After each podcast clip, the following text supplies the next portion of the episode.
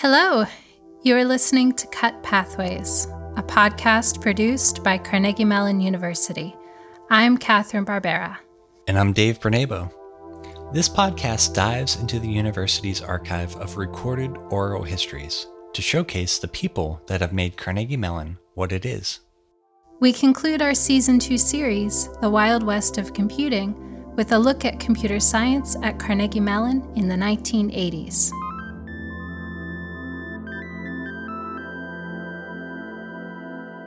Looking back at this season of Cut Pathways, we covered early computers at CMU and the establishment of the Computer Science Department in 1965.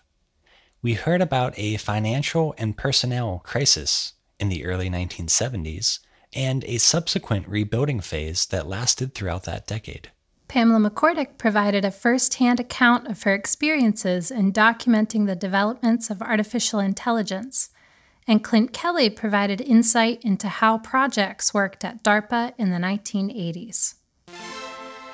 In the 1980s, the prestige of CMU's computer science program continued to increase. So the 1980s are a period of transition at Carnegie Mellon University, much as they are in the broader United States. That is historian Andrew Mead McGee visiting professor at CMU, who joins us again for this episode. This is the go go period of Ronald Reagan, Wall Street, America grappling with the recent past of social upheaval of the 1960s and 1970s, with the Vietnam War, with a re escalating Cold War. It's also an age in which new digital technologies are increasingly prevalent in American society and increasingly embedded into the organizational and academic identity of CMU as a university, as a campus, as a research hub. The 1980s are an era in which CMU finds its patronage relationship with the federal government changing such that it is compelled to seek out closer ties with the private sector particularly large firms like IBM, International Business Machines, like DEC Digital Equipment Corporation, like Xerox and its PARC facility on the West Coast. CMU becomes more embedded in the broader computer manufacturing ecosystem as it's forced to reach out to secure additional sources of funding once certain previously guaranteed federal grants begin to dry up or become insufficient for the university's grand ambitions. CMU during this period is shaped by a push from its administrative leadership, particularly University President Richard Cyert, that the university must embrace the computer as a tool for leveraging its future. Cyert is a gambler, and he goes all in on the computer, pushing in the chips of the university's future. And it pays broad dividends and is what ultimately leads to CMU during this period becoming known as Computer U, taking the institution again from a regionally unremarkable tech institute to a nationally recognized center for computer science and studies in artificial intelligence, robotics, computer art, and everything digital.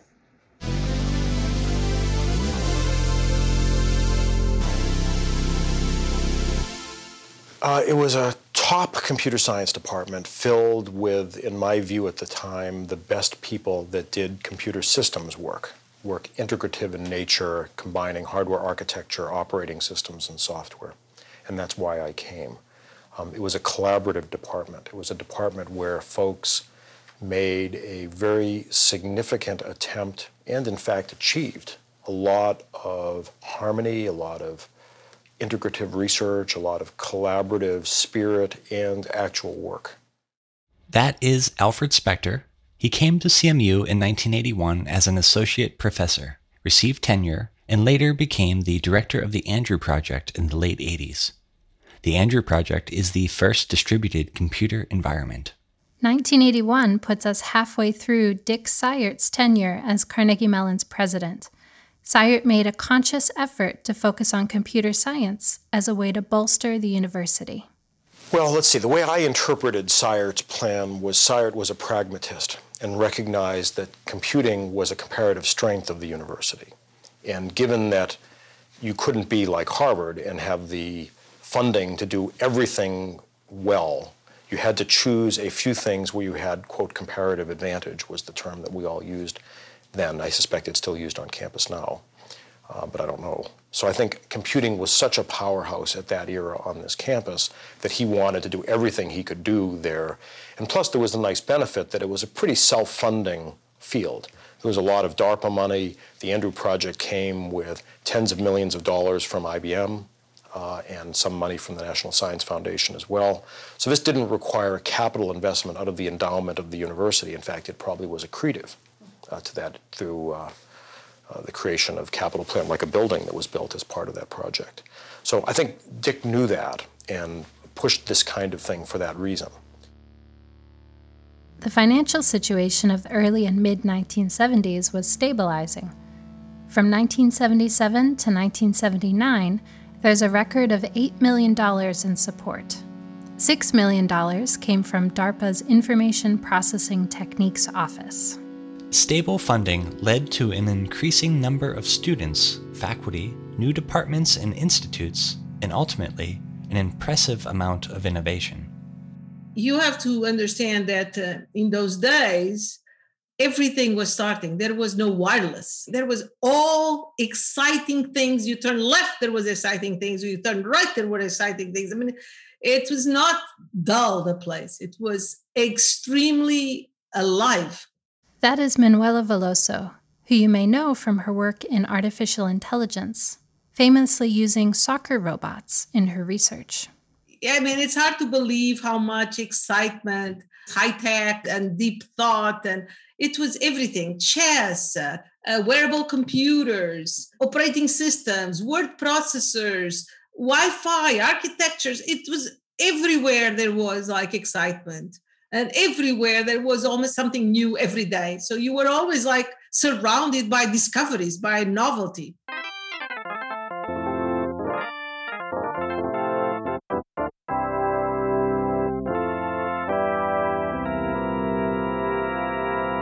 It's impossible to adequately summarize everything that happened in CMU computer science in the 1980s in this episode. So, we will focus on a few areas. Robots, software, and the Andrew system. The Robotics Institute was founded in 1979 with seed funding from Westinghouse this novel idea for a research center for thinking robots was dreamed up by Richard Cyert, Hal Jordan, Allen Newell, Dan Berg, and the first head of the Robotics Institute, Raj Reddy. It was the very first robotics department at a U.S. university. Here is Mark Fox with more on the founding of the Robotics Institute. Today, there was a presentation where Angel Jordan mentioned about the starting of the Robotics Institute, and Raj was there, and Anahel was there, and I presume uh, was part of that whole thing. Uh, but there was another layer of people. There was um, uh, myself, who had, did the white collar robotics, there's a guy named Paul Wright, uh, who came out of the mechanical engineering department, uh, faculty member there. There's another guy, Steve Miller, who came out of the engineering and public policy department, and there's a few others whose names I should recollect, who were really the, the next layer of we're the ones actually getting a lot of this work done. And so it was exciting because you're in a university atmosphere, and next thing you know, you're on this plane flying down to Winston-Salem, North Carolina to tour a Westinghouse plant. And it was a private plane, and, uh, you know, I don't often travel by private plane anywhere. Suddenly finding yourself in a factory that produces high precision uh, metal products and learning about uh, the whole manufacturing method was really neat. And uh, to be taken seriously by people in industry was really neat. We did that not only with turbine component production, but printed circuit board assembly in the department in the defense uh, part of Westinghouse. That time was a very exciting time because you were flying all over the place, meeting with people, trying to understand their problems, and then creating research projects out of these problems, and then figuring out how this research will really have an impact on these companies. And, and people were very, very interested in the outcome of what you're doing because they were hoping it would help them solve their their problems. And that was in the, you know just within the first year. And then as the name of the Robotics Institute grew in around the world, you'd be surprised how many calls you get a day of people who want to meet with you. And so for me, a normal day was, sorry, I don't have time, sorry, I don't have time. Or you want to come to, to Pittsburgh to visit? I can give you 30 minutes at this particular time. You know, I started to feel like a medical doctor where you, you slot these people in. Otherwise, you know, if they, everybody who called who said, I want to come visit and spend the day, you wouldn't have any days left to do anything.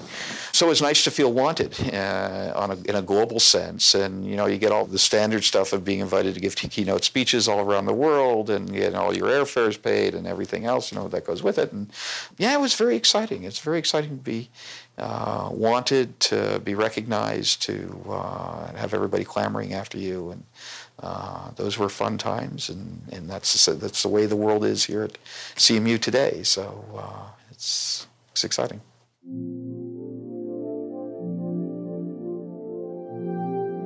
Mark goes on to discuss the immense benefit that he found in the Robotics Institute working so closely with industry.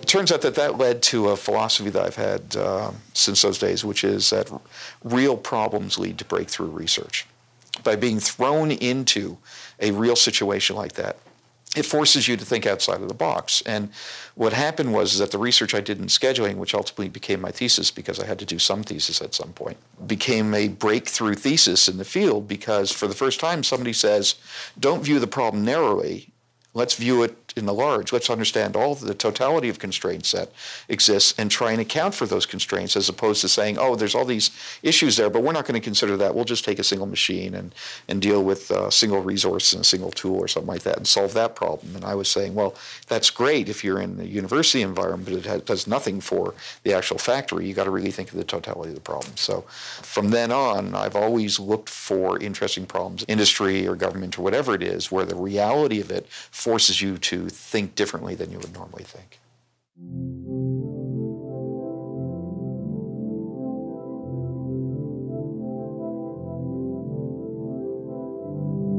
If you visit the Hunt Library on CMU's campus, you can check out an art exhibit that Catherine and Kathleen Donahoe curated called Looking Back to Move Forward, a recollection of robotics at Carnegie Mellon.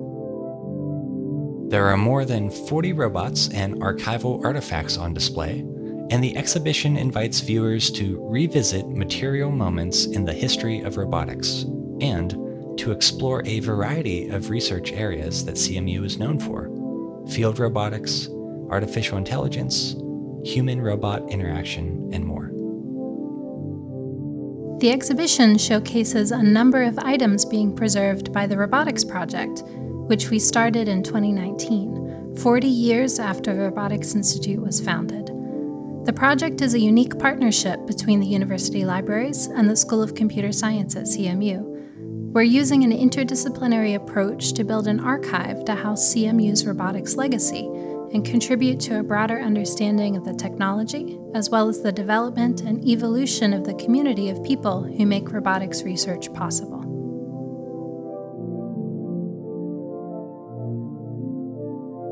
So, after the Robotics Institute was founded, more initiatives and centers popped up. Mark Fox was also involved in founding the Intelligent Systems Lab, which later grew into the Center for Integrated Manufacturing Decision Systems, a center within the Robotics Institute.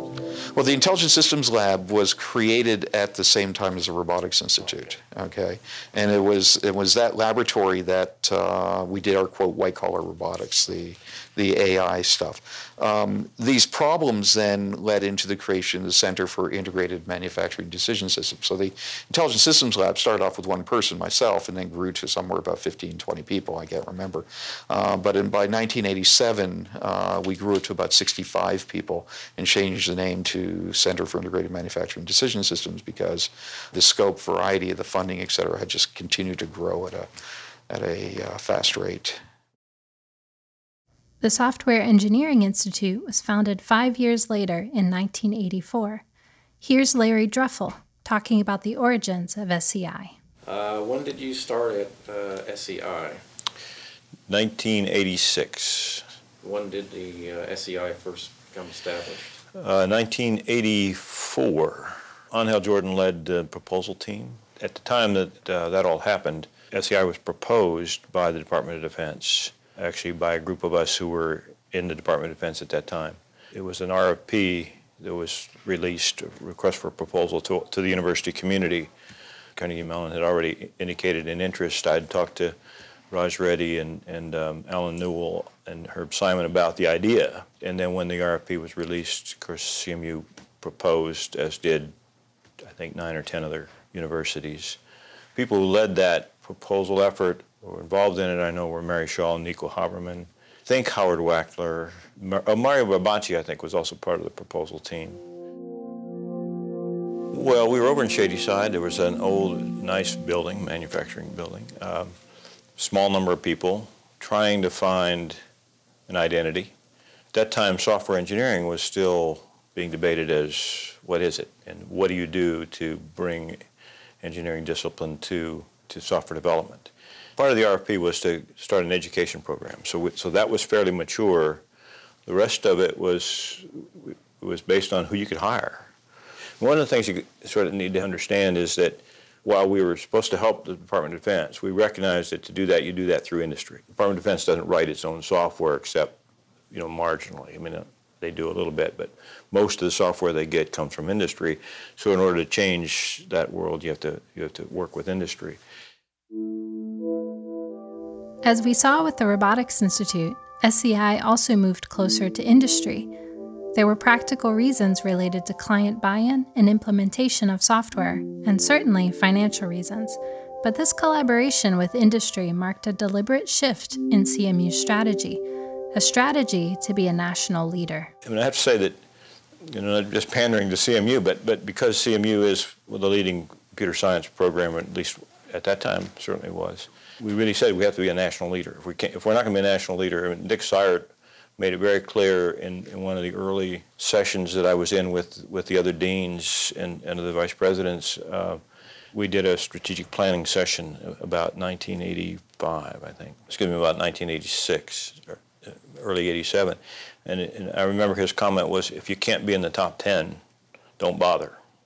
And so, so we took that as we, we're going to be the leaders in the world in software engineering. Then, in 1988, computer science graduated from a department to a full fledged school. CMU now had a School of Computer Science. With all of these new departments and institutes, and with the increasing partnerships with industry, one could argue that this premise of the Wild West was solidifying into a formal organization. But when Jose Moura arrived, he describes the environment as islands of people, and not necessarily as a major institution. And so CMU was on a very, very high slope. There were people doing lots of things. And because CMU was still not as well known and established as maybe it is today, there were these islands of people which individually they made a big difference. Islands of people, extremely good people, extremely active people, making things that were unique and made a, big difference and distinguished. So, for example, just before I came, SEI was established. SEI, the Software Engineering Institute, which now is, I don't know, a 200, 300, 400 million endeavor. Okay the Robotic Institute had been started. Engineering uh, Design Research Center, which was uh, NSF uh, Engineering Research Center, was established. So uh, these are just three, three examples of things, besides everything else that computer science was doing, the Magnetic Technology Center that Kryder had started in 1983. Circuits, uh, the CAD Center, which uh, uh, was one of two uh, research centers in circuit design tools that Steve Director, on a competitive basis, convinced the SRC. The SRC is the industrial consortium of all the big uh, circuit companies like Intel and others that decided to fund two research centers. And one was at CMU maybe in 1981 or 82, and the other was at Berkeley. So there were all these things that were happening, unique and uh, distinguished uh, CMU at the time.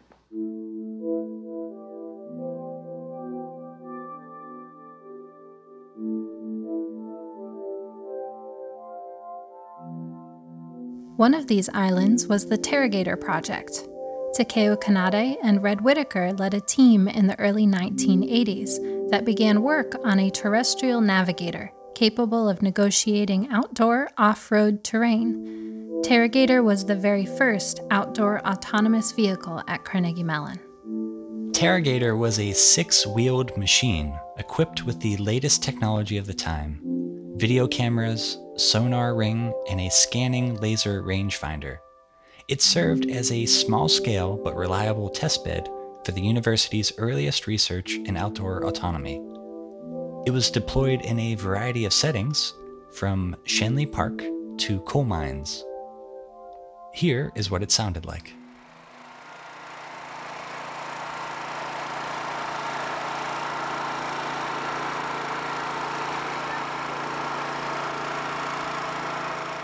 Terragator was a significant development for its time, moving freely through the outdoors, though at a considerably slower speed than we might expect today.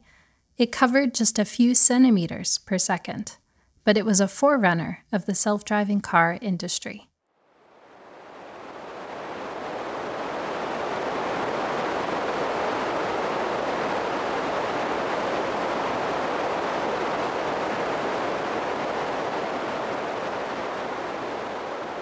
That is the sound of the first NavLab vehicle.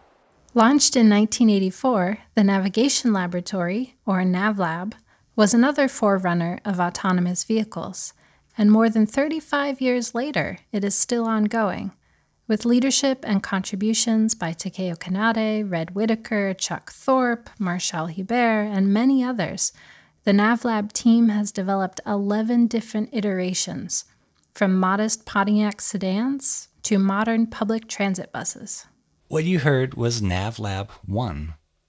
Picture an electric blue adapted Chevy truck. It hit the road in 1986 with funding from DARPA's Strategic Computing Initiative. This semi autonomous vehicle had a top speed of 20 miles per hour.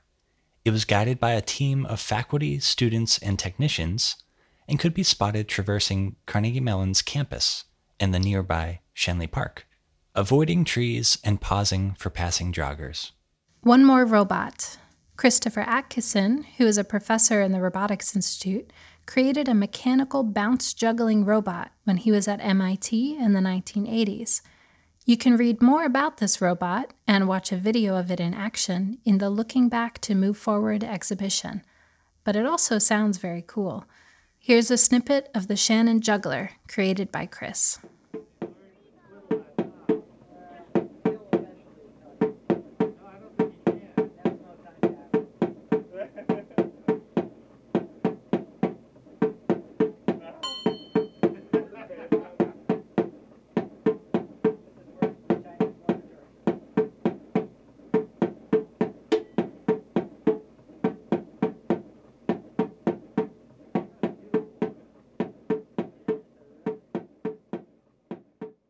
Building on these islands of research, the Robotics Institute, SEI, and the other centers would continue to churn out influential projects in partnership with government and industry. But alongside this more serious research, the curiosity in the School of Computer Science would lead to other playful inventions and ideas in the 1980s. In 1982, David Nichols was craving a Coke but he didn't know if the Coke machine in Wean Hall was empty or if the Coke was cold. So he and a few friends hooked up the vending machine to the ARPANET. This was the first object in what we now call the Internet of Things. Dan Siewiorek tells the story. It is probably the first uh, device of the Internet of Things back in the mid 70s. Students uh, didn't like to walk all the way down to the, the Coke machine on the third floor and uh, put some money in and get a, a, warm Coke out. And so they would, uh, anytime Cokes were put in, they would start a timer and tell you how long the that column of coke had been in the machine, so you could guess what the temperature would be. Professor Dan Siewiorek was the director of the Engineering Design Research Center and co founder of the Institute for Complex Engineered Systems. So there's a lot of uh, things like that. So, one of the things that was kind of interesting, we have a lot of high ceilings. So, it turns out some of my students got really creative and actually made a loft in their office so they could have places to, to lounge and you know, take a nap or whatever. Well, we had at that time a very strict department head who prided himself on being on top of everything. And so when they were rearranging and re- renovating, uh, he had a, a, meeting of all hands and explaining the new building and the new new rooms. And then one of the students uh, raised their hand, wanted to know how tall the ceiling was. And everybody knew about the uh, the treehouse or the, the loft, and they started laughing. But the department head was really puzzled about why that was such a funny question. Uh, but it was a time where creativity was not limited to research; it was uh, involved in other things too. In that same year, 1982, the Smiley emoticon also arrived. Scott Fahlman proposed it on September 19, 1982, in a written message board post. He created the smiley face with a series of characters and proposed that it should indicate a joke. He specified that it should be read sideways. And apparently, there were a lot of jokes on the message board because he then wrote, Actually, it is probably more economical to mark things that are not jokes, given current trends. For these non jokes, he offered a frowny face. Another thing that sounds quirky, but is actually a through line throughout CMU's computer science program, is computers playing chess. All right, so the first thing to be aware of is that computer chess and its legacy at CMU is a fraught topic. That is Andrew Mead McGee. There are multiple claimants to be the father of computer chess here. And I will not stake out which one I think is the more deserving, but I will mention a couple of, of figures who are important.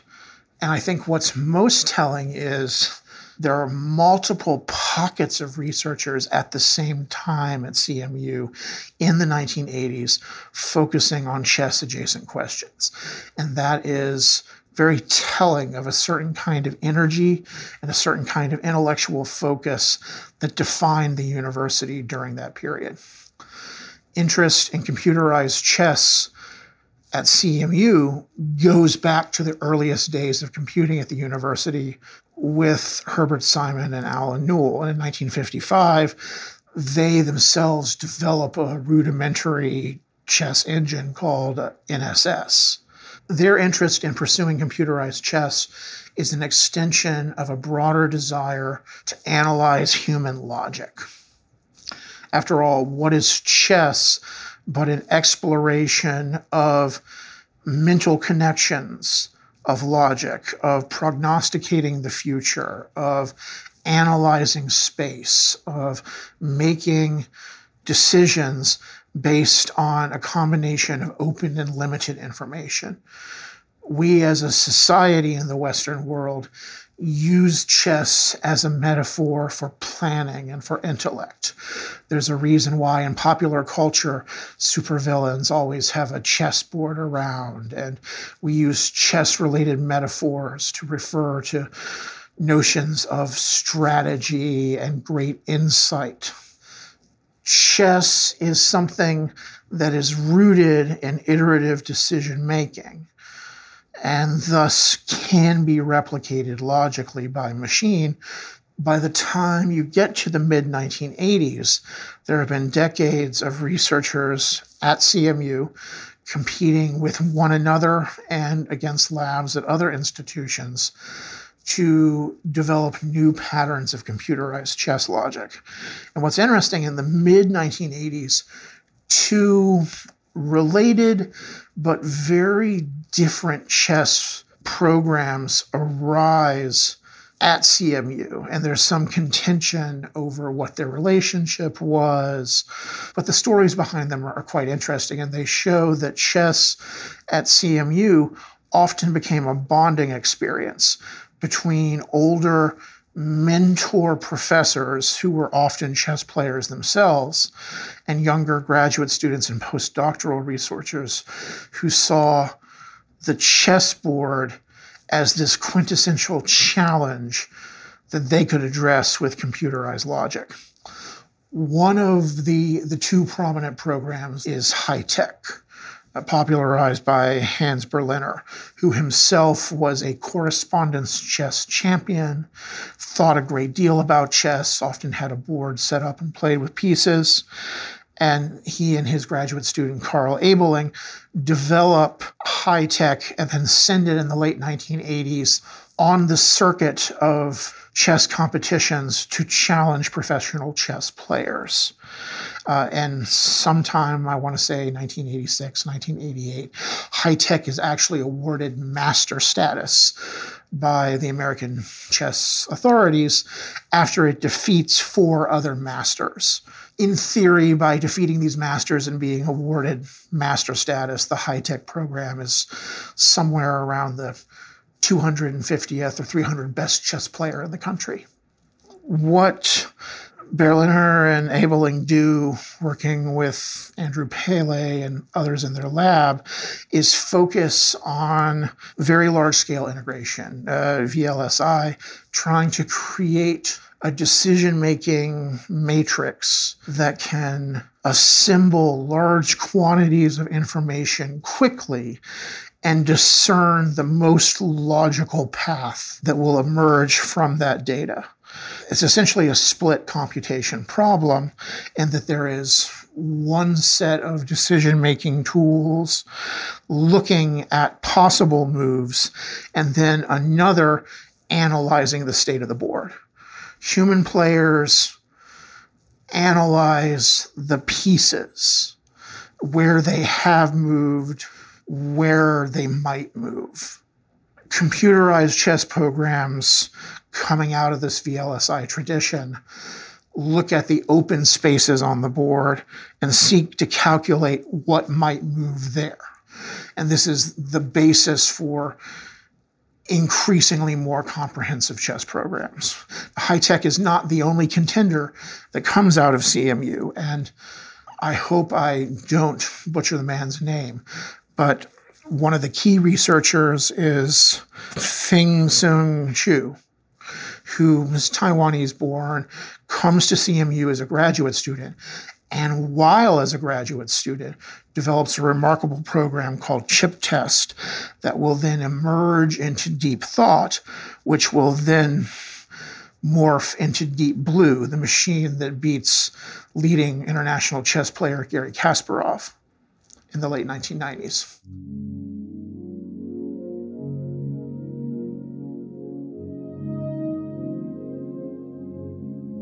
By the mid 1980s, the university began to transition away from the Wild West culture of computing. Albin Varia was no longer at CMU. He had been working at Online Systems since 1974, but he makes an interesting point about operating systems and access to the source code. All right, so around 1984, maybe 87, I think it was 87. See, uh, my career up to this point had been working on operating systems. I worked on operating systems here, the IBM computer here, on the PDP-10s at Online Systems, on the IBM compatible computer at Online Systems. And the only reason that I could do that was when IBM or DEC would deliver a computer they would deliver the source code for the operating system. So that enabled me to make changes to the operating system. Well, around 1987, all the hardware vendors, you know, IBM and DEC and others, they stopped doing that. They stopped shipping the source code. So they were going to put me out of work. Maybe another indicator of the end of the Wild West era was the connectivity that the Andrew Project offered. Well, Andrew was started by Jim Morris, who perhaps you've already uh, interviewed. I had some role in it as a technical advisor and contributor at the time, particularly on the Andrew file system. Uh, but Jim was the leader of it for much of the development phase. We were still doing a lot of development when I got the job, but by then we had begun the rollout and the system was in use. Uh, we had new ideas, of course, as time progressed. This is Alfred Spector, who we heard from at the beginning of this episode. It's worth saying that our description of the Andrew system fast forwards to the implementation. But Jim Morris's book, Thoughts of a Reformed Computer Scientist, has a great description of some of the work that occurred on the Andrew system from 1983 until its implementation. Jim Morris directed much of the Andrew Project and later was Dean of the School of Computer Science. Okay, back to Alfred Spector. So the Andrew Project was catalyzed by the very interesting view of the early 1980s, or for the early 1980s, that um, it would be extremely interesting to create a system where students, faculty, researchers, everyone on campus could have a computer. That computer could be networked and would facilitate their work and collaborative information sharing. People had been used to this type of thing in that there had been a collection of larger computers on campus which did allow sharing of information since they were centralized and people accessed them uh, from individual computing terminals. How could we gain the power of a large number of personal computers without giving up the integrative benefits of just a couple of systems that people shared. That was kind of the objective of this. And the thought was at the time that it would revolutionize education. I'm not sure we knew how it would revolutionize education, but we thought it would revolutionize education. There was a lot of innovation required to do it. First, the scale was unusually large at that time. Networks of tens of systems sharing were common, or in research facilities, but thousands in production use were unheard of the ability to do this in a way with sufficient security and sufficient usability to roll out to lots of people on a campus uh, had never been done before. We hadn't figured out how to do that. Um, there were ideas that had been created around usable interfaces, a la what was done on, um, at the Xerox PARC project, uh, but that again had not really been commercialized yet. So we wanted some of the usability capabilities that had been done at PARC, we wanted to roll them out here. So Jim get, deserves all the credit for putting together the initial uh, collection of projects that actually credibly solved a large number of problems in this space and got this project into a point where I think it's one of the most influential systems projects of uh, history of computer science.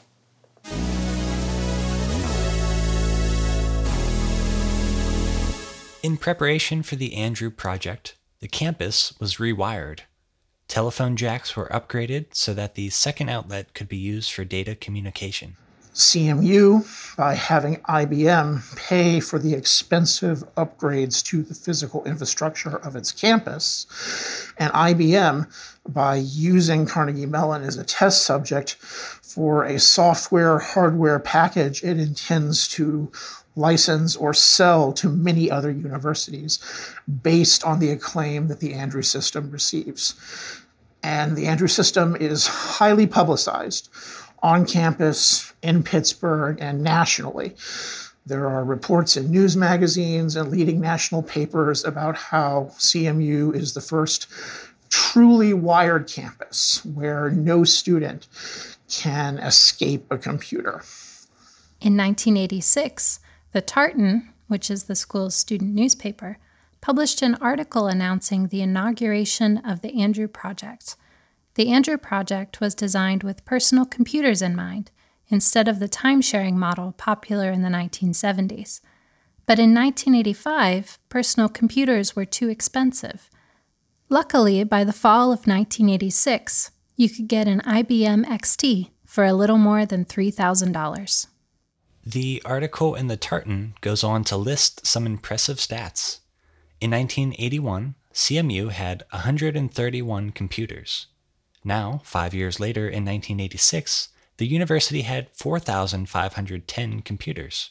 That's a 3,400% increase in five years. Now think back to 1960 when the school was in the lower single digits for computers owned. By 1986, 35% of the 7,242 enrolled students owned a computer.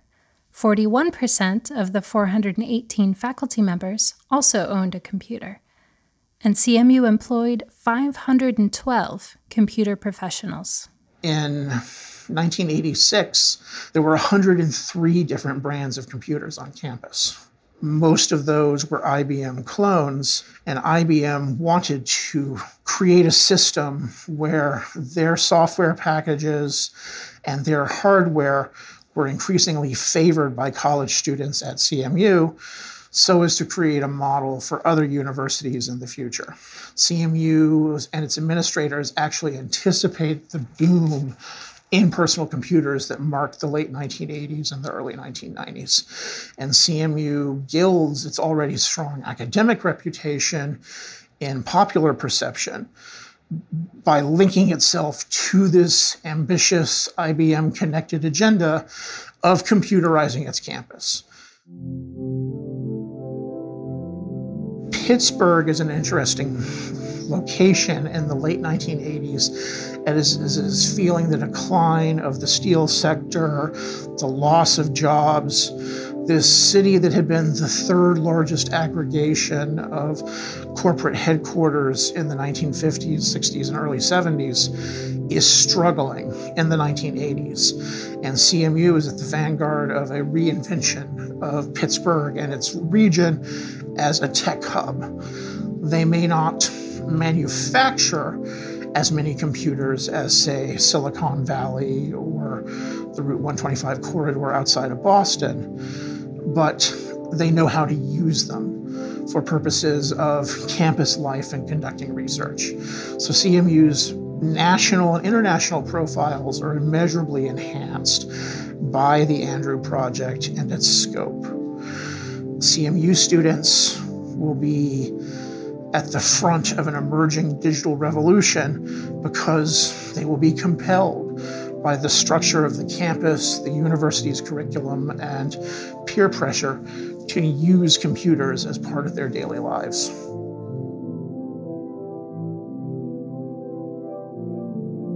Thank you for joining us on this journey through the wild west of computing at Carnegie Mellon. In future seasons of the Cut Pathways podcast, we'll revisit this time period with new voices and new stories, and we will expand our discussion of computer science to more current times with stories about soccer robots and language translation applications. But for now, thank you for listening, and we'll see you next time.